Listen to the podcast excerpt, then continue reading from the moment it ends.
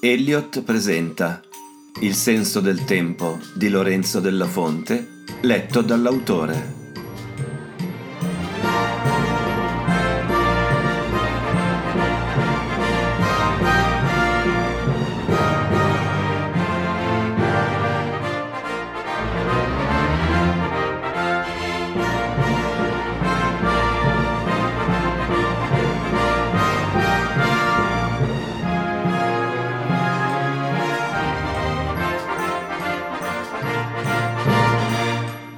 Undicesima puntata del podcast Marsiglia, aprile 1867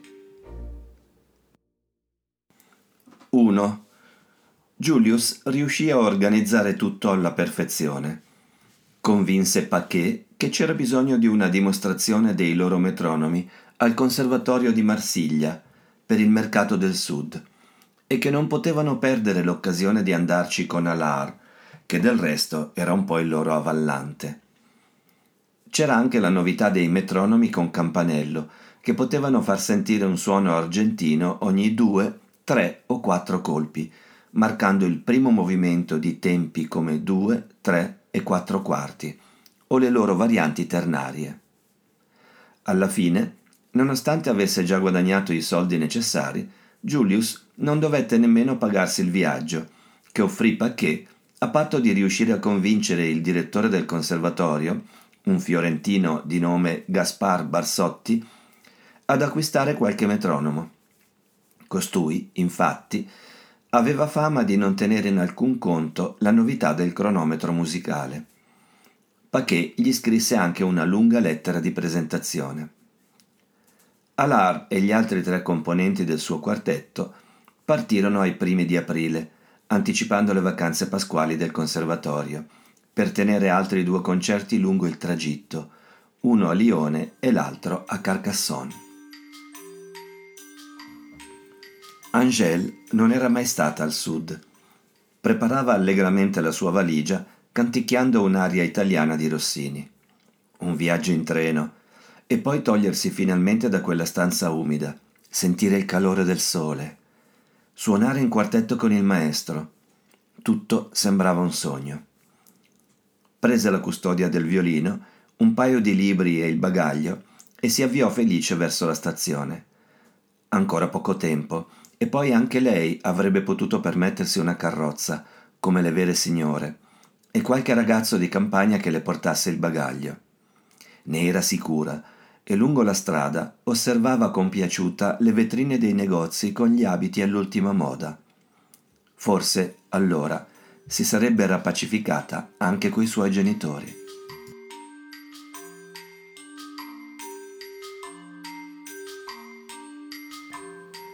Giulius invece prese il treno, da solo, la domenica delle Palme, in modo di essere a Marsiglia qualche giorno prima del concerto che si sarebbe tenuto il venerdì santo con l'esecuzione de Le sette ultime parole di Cristo sulla croce di Haydn. Era la seconda volta che sentiva il nome di questo autore e si documentò su di lui chiedendo a Paquet, in modo di non fare brutta figura coi musicisti. All'arrivo in stazione gli parve che fossero passati anni e non solo pochi mesi dalla visita precedente. La sua vita era cambiata e di molto ma il sole del Mediterraneo brillava come allora e la vista del mare, con le bianche vele che entravano e uscivano dal porto vecchio, gli diede la stessa sensazione di appagamento delle rive dell'Oise. Forse era solo la tranquillità che la sûreté lì non sarebbe mai arrivata. Scese all'hotel Beauvau proprio davanti al porto, dove soggiornavano anche Alar e gli altri. Si ritrovarono per cena. Era il martedì della settimana santa. Intorno al tavolo Julius, Delphine Allard, Angèle Leibowitz, la giovane violista Eugénie Bussin e il violoncellista Christophe Goraguet. Le due donne erano sedute una di fronte all'altra e chiacchieravano tra di loro. Angèle non poté far finta di non vederlo e salutò Julius con un frettoloso cenno del capo. Lui si avvicinò e le fece un perfetto baciamano come, del resto, all'altra signorina presente. British Education. Allard era gioviale e la sua conversazione brillante, anche se era curioso ascoltarlo con quella vocina stonata. Julius gli teneva testa con argomenti pertinenti e allegria di natura migliore. Aveva fatto ricrescere i capelli e di tanto in tanto si ravviava un ciuffo rosso che gli cadeva davanti agli occhi. Un paio di volte, a quel gesto, scoprì Angèle che lo guardava di sottecchi.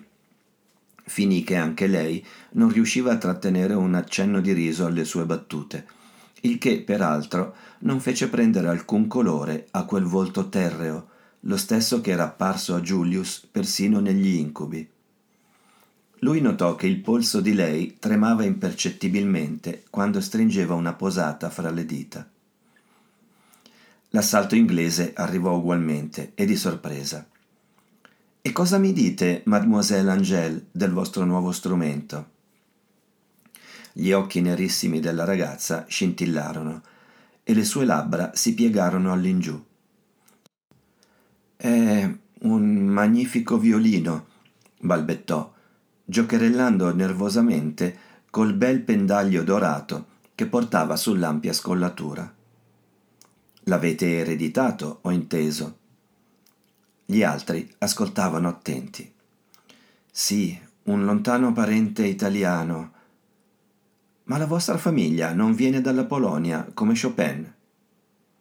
Lo sguardo di Angèle divenne di colpo una lama tagliente, la bocca serrata.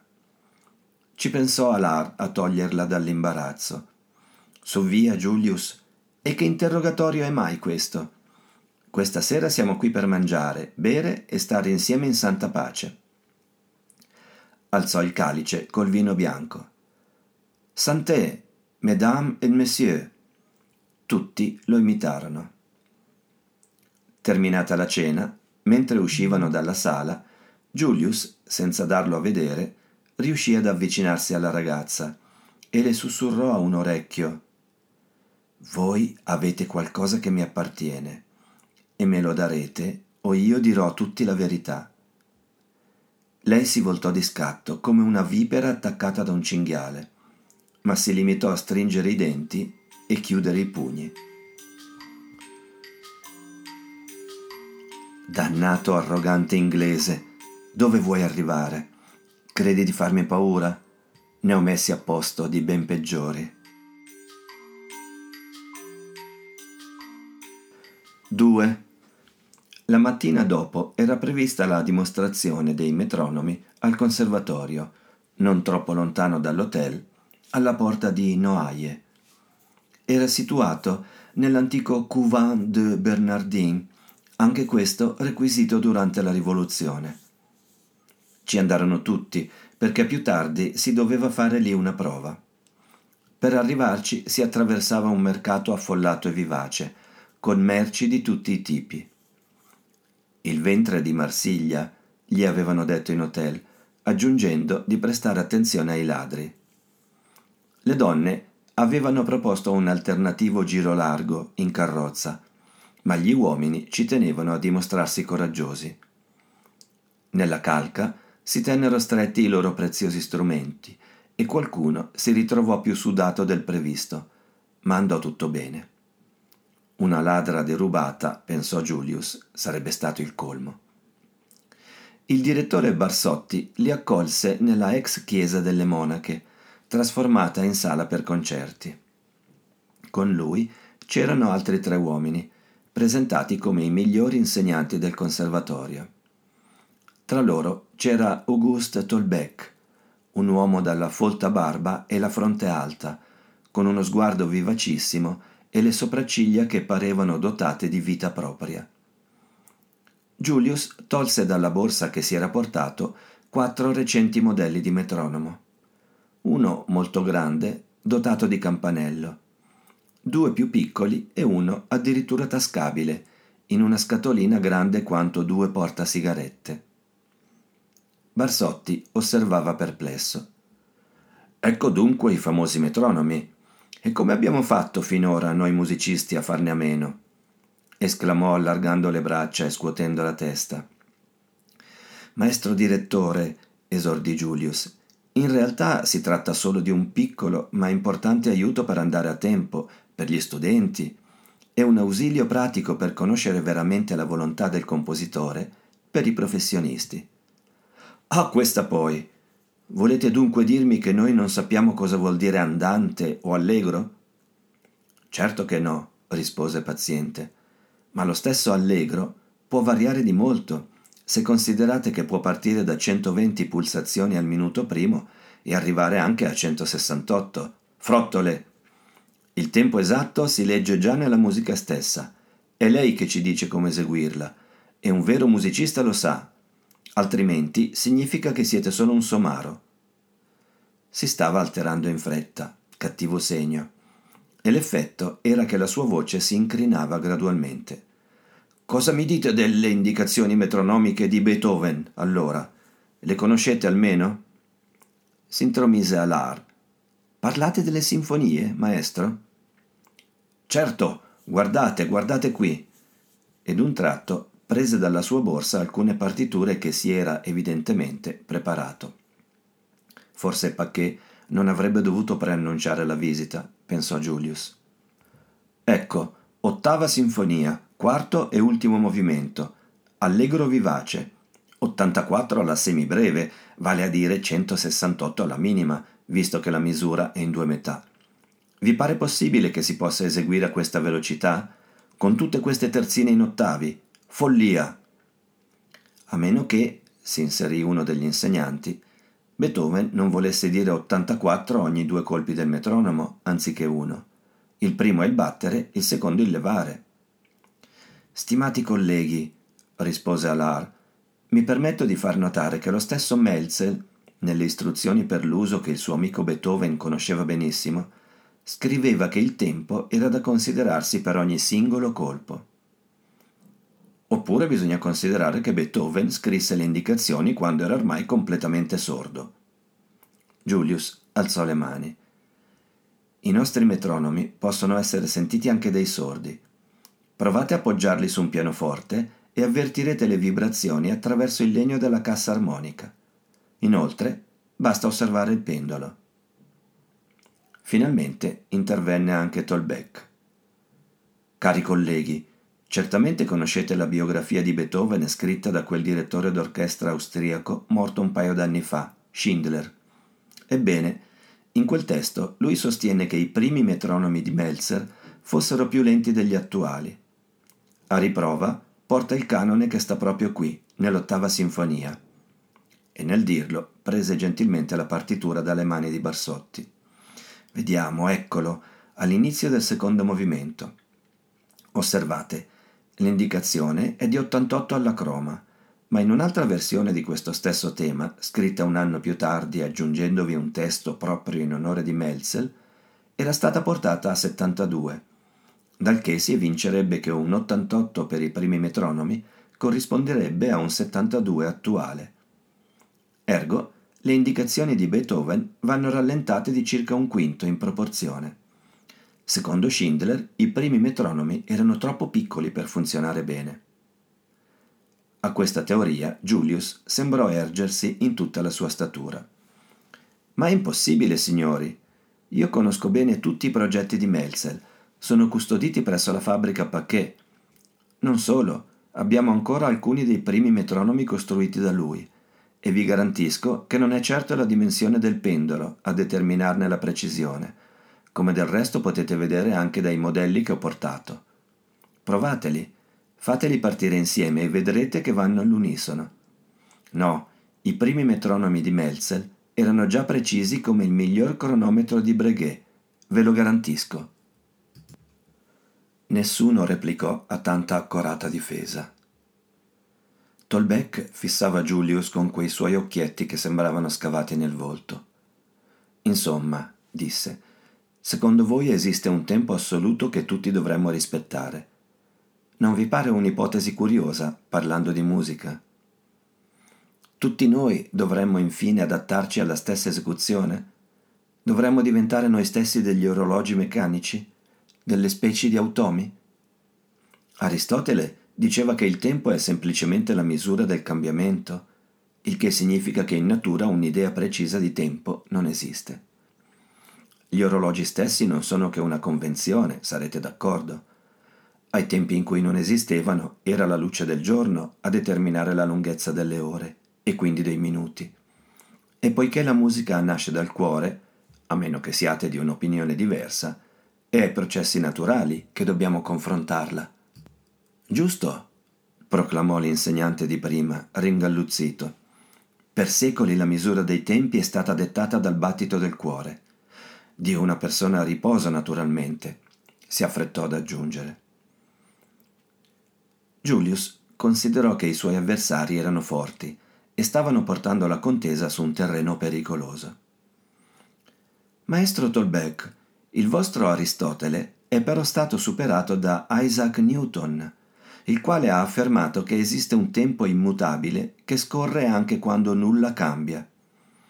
Gli orologi, e quindi il metronomo, non sono che uno strumento per misurare questo incessante fluire che non dipende in nessun modo dall'uomo.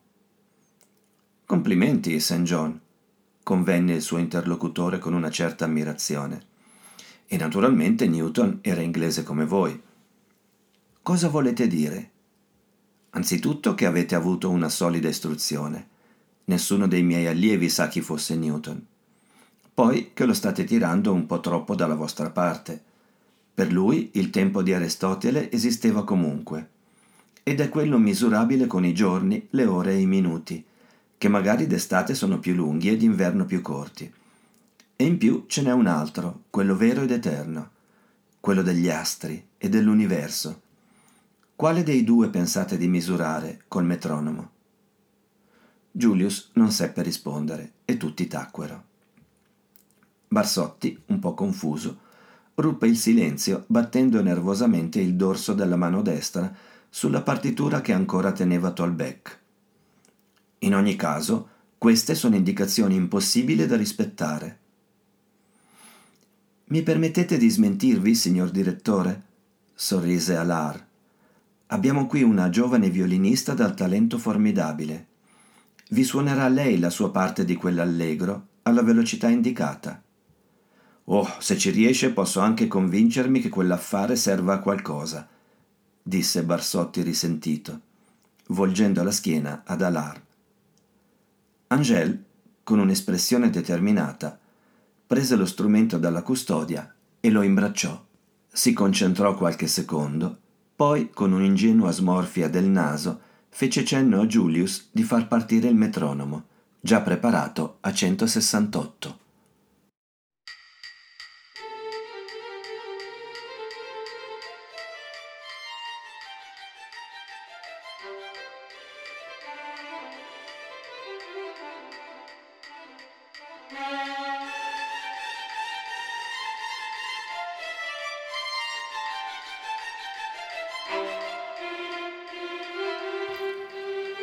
Un turbinio di suoni invasa la navata delle Bernardine, più adatta per qualche severo canto gregoriano che non per quel violino dal suono penetrante, dai tratti così pungenti da apparire quasi velenosi. Il metronomo correva impazzito e Angèle gli stava dietro alla perfezione, facendo sentire tutte le note, anche le più rapide, con chiarezza straordinaria. Era come una corsa a perdifiato verso un amore perduto, che si disperava già di ritrovare, come l'inseguimento in apnea di qualcuno che ha portato una notizia incredibile, la cui assurdità vorrebbe mutarsi in esultanza. Julius seppe con assoluta certezza che quella era la velocità perfetta per quella musica, che non ce ne sarebbe potuta essere un'altra, che Beethoven non aveva affatto sbagliato mettendo quell'indicazione. E si scoprì a gioire, nel cuore che batteva impazzito, che proprio Angèle glielo stesse dimostrando. Gli venne in mente, chissà perché, il racconto del mattino di Pasqua che tante volte aveva ascoltato in collegio. Tutti non facevano che un gran correre, con la testa piena di sensazioni vorticose. Le donne, Giovanni, Pietro. Forse la misura del loro passo a lato era proprio quella, un allegro che sconfinava nel presto. Ciascuno dei presenti guardò Barsotti, che, torcendo innaturalmente il collo all'indietro, rivelava senza pudore il suo volto sbalordito. La sua bocca formava una O pressoché perfetta. Il sole del sud risplendeva dalla vetrata sopra l'ingresso, affrescando di nuovi colori le pareti austere. Quando si congedarono, il conservatorio di Marsiglia aveva ordinato 24 nuovi metronomi di Paquet.